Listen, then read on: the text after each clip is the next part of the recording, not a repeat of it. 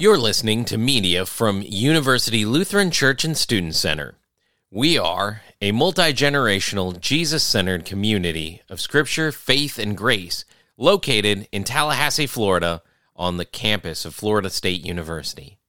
To learn more and to get connected to other resources, please visit universitylutheranchurch.org. We hope that the next few moments are a time when God speaks into your life by the power of His Holy Spirit about His Son, Jesus Christ.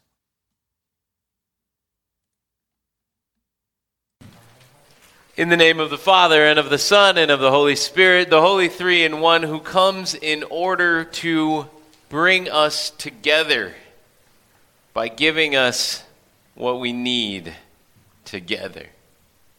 Dear brothers and sisters in Christ, we're continuing on in this sermon series where we're going to be talking about what it means for us as Christians to live life together, what it means for us to be uh, united in this thing that is called the church. Big C church, the big C church, which means all of Christianity, but also little c church, what it means for us to be united even in this place, in this, this, uh, in this spot right here on uh, the campus of Florida State in Tallahassee, Florida, and, and how this applies to us.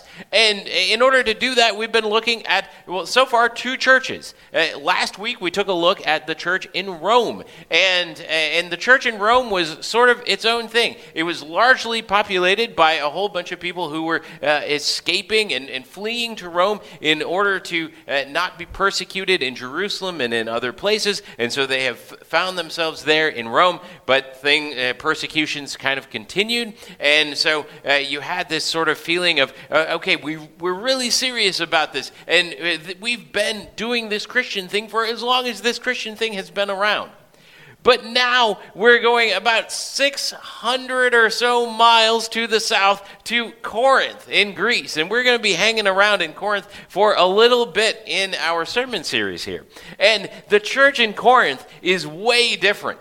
The church in Corinth is, is, a different place. First of all, Corinth is a different city. Rome is this city that is filled with all sorts of government. It's filled with uh, the, the Roman Empire and how the Roman Empire works. It's sort of a government city. But then you go to Corinth, and Corinth is not necessarily as much a government city as much as it is a cultural city. Uh, so instead of, of going to Washington, D.C., we're, we're going to well, maybe New York or, or Las Vegas or, or uh, L.A., so, someplace where, where it's much more about culture. And uh, in that, there is also this sort of thing where, where Christianity is very new in Corinth. They've only had Christianity for a little while, and well, so far they're already messing things up we're, we're jumping in at uh, 1 Corinthians 12, and so far in 1 Corinthians, we have seen that, well, you know, they kind of are doing the Christian thing, but they also are kind of, well, they're not really getting it exactly right. It's sort of like the, this is amateur hour. And what Paul is doing is he's writing them and he's saying, all right, this is how you kind of move this to the next level. This is how you bring your Christianity into being a little bit more mature and be, being a, a little bit more Christ like. And uh, he begins uh, this uh, letter, th- this part of the letter to them by saying, Brothers, I do not want you to be uninformed or ignorant of spiritual gifts.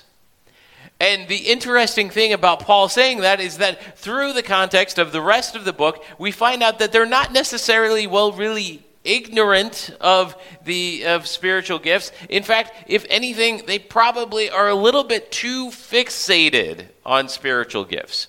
I mean, these are the people that kind of know the trivia about spiritual gifts. Uh, they're sort of like the people that you, you know that they watch all of the Star Wars shows and they tell you every name of every character who has ever been a part of Star Wars.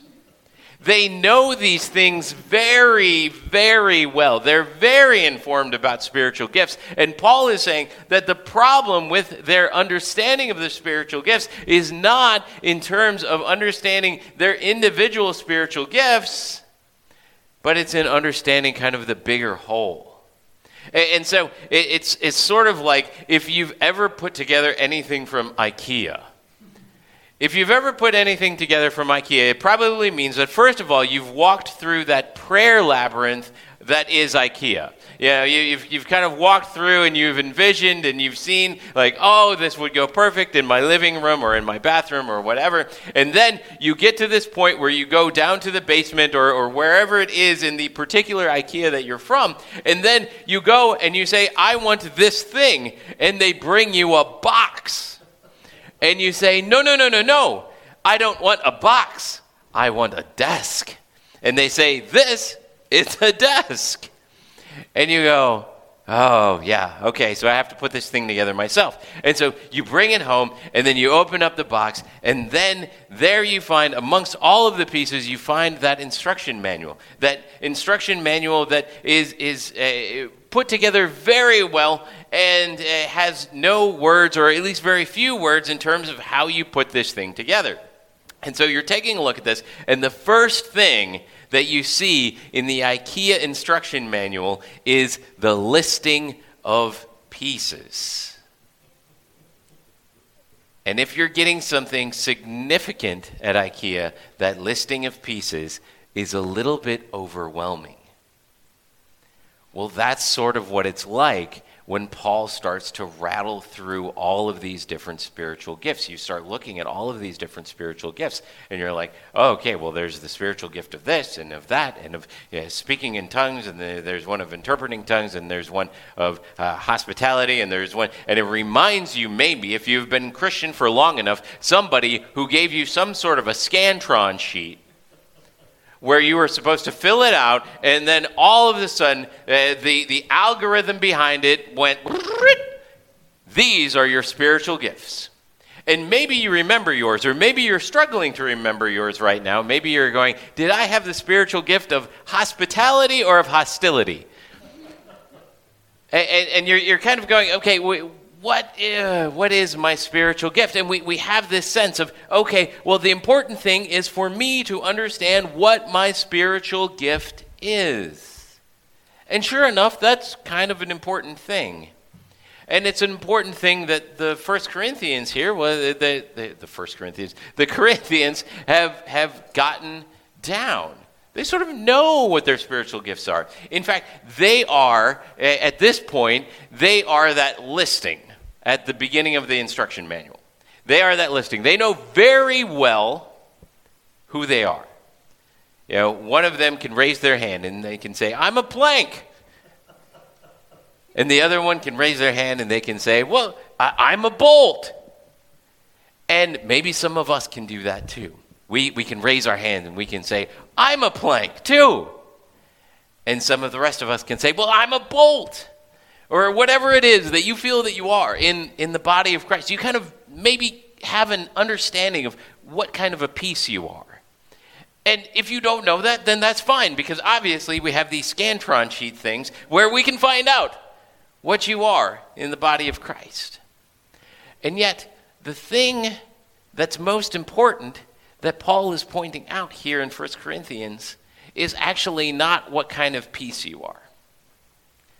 Just like the thing that's most important about whatever that thing is in the box when you get it at IKEA is not what pieces are in that box. Because what you want when you get that box is you don't want a bunch of pieces. Unless you're really strange. But rather, what you want is you, you want a desk, or you want a chair, or you want something else that is something that is all put together. And you know that the pieces comprise that thing that is all put together, but that the most important thing in that box is all of those things fitting together and all of those things working together. And none of those pieces being missing and all of those pieces being joined together in a way that is harmonious and creates a thing, whatever it is. Probably with one of those strange, sort of Scandinavian circles above one of the vowels. Well, that's what Paul is talking about here in 1 Corinthians. He says the, the most important thing for us to understand about the church sometimes is not necessarily the pieces that are a part of the church, but rather it is the church itself. Because the reason that the church is here is that the church is supposed to be this thing where we're all gathered together by the Holy Spirit. Where all of us, no matter what kind of a weird piece we feel we might be, we might be the only one in the box, we think sometimes. But even if that's how you feel, God is telling you that there's a place for you in this thing that He's creating his church. And then he's bringing us together so that he can do something marvelous, so that he can do something celebratory, so that he can do something fun. Which, eh, I mean, that's really sort of where we end up with this story of the wedding at Cana when we look into that gospel reading that, that gospel reading that is Jesus' first miracle, uh, but it's also uh, it's probably one of the more fun things that Jesus did, maybe outside of the big feast that he does for 5,000 people. Here he does something really fun. Uh, you know, he, he says, I'm going to turn water into wine. This is a big deal. And it actually sort of illustrates one of the, the things that can go wrong in our churches one of the things that we can that can go wrong in our church is that we can uh, sort of inadequately be prepared for celebration.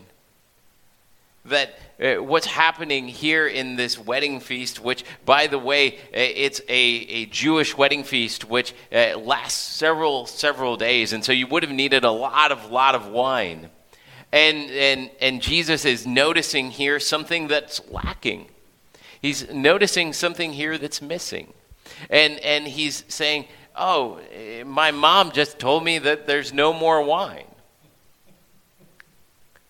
And at first, he sort of puts it off and he says, Well, it's not my time yet. But then there's something about this where it appears that Jesus notices something that fits with his mission.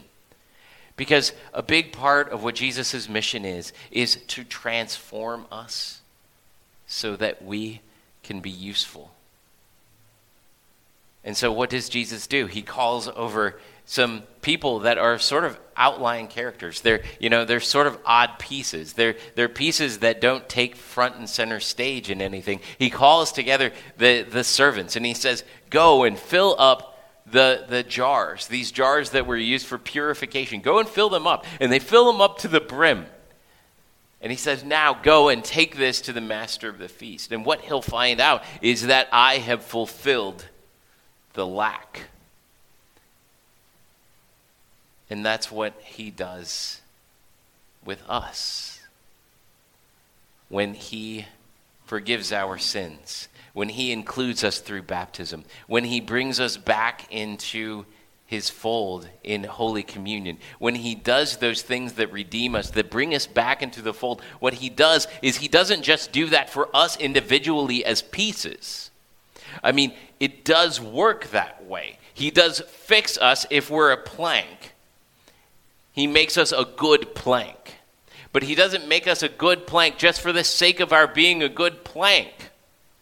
But rather, he puts us together in his church. And so he fixes us by forgiveness, by inclusion, by baptism, by the word. He fixes us with all of those things. And then he says, Not only am I fixing you, but I'm putting you in life together in this wondrous thing that's called the church so that you can exist together with other pieces that are meant to be together. That is what Jesus does for us. He takes us, people that might be sort of sideline characters, people who maybe don't know what their spiritual gifts are, or maybe know what their spiritual gifts are and sort of don't like your spiritual gift. Anybody ever come up with one of those where you're like, I, that says that that's my spiritual gift, but I don't want that? And Jesus takes us. He forgives us, He renews us, He sanctifies us, and makes us a part of something beautiful,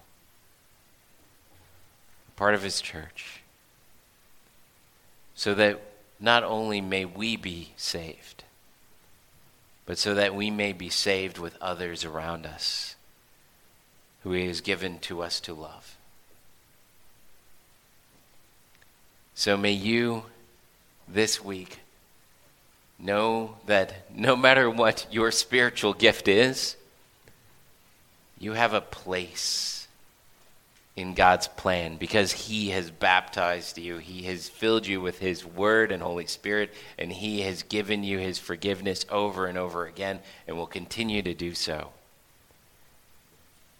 May you know that your piece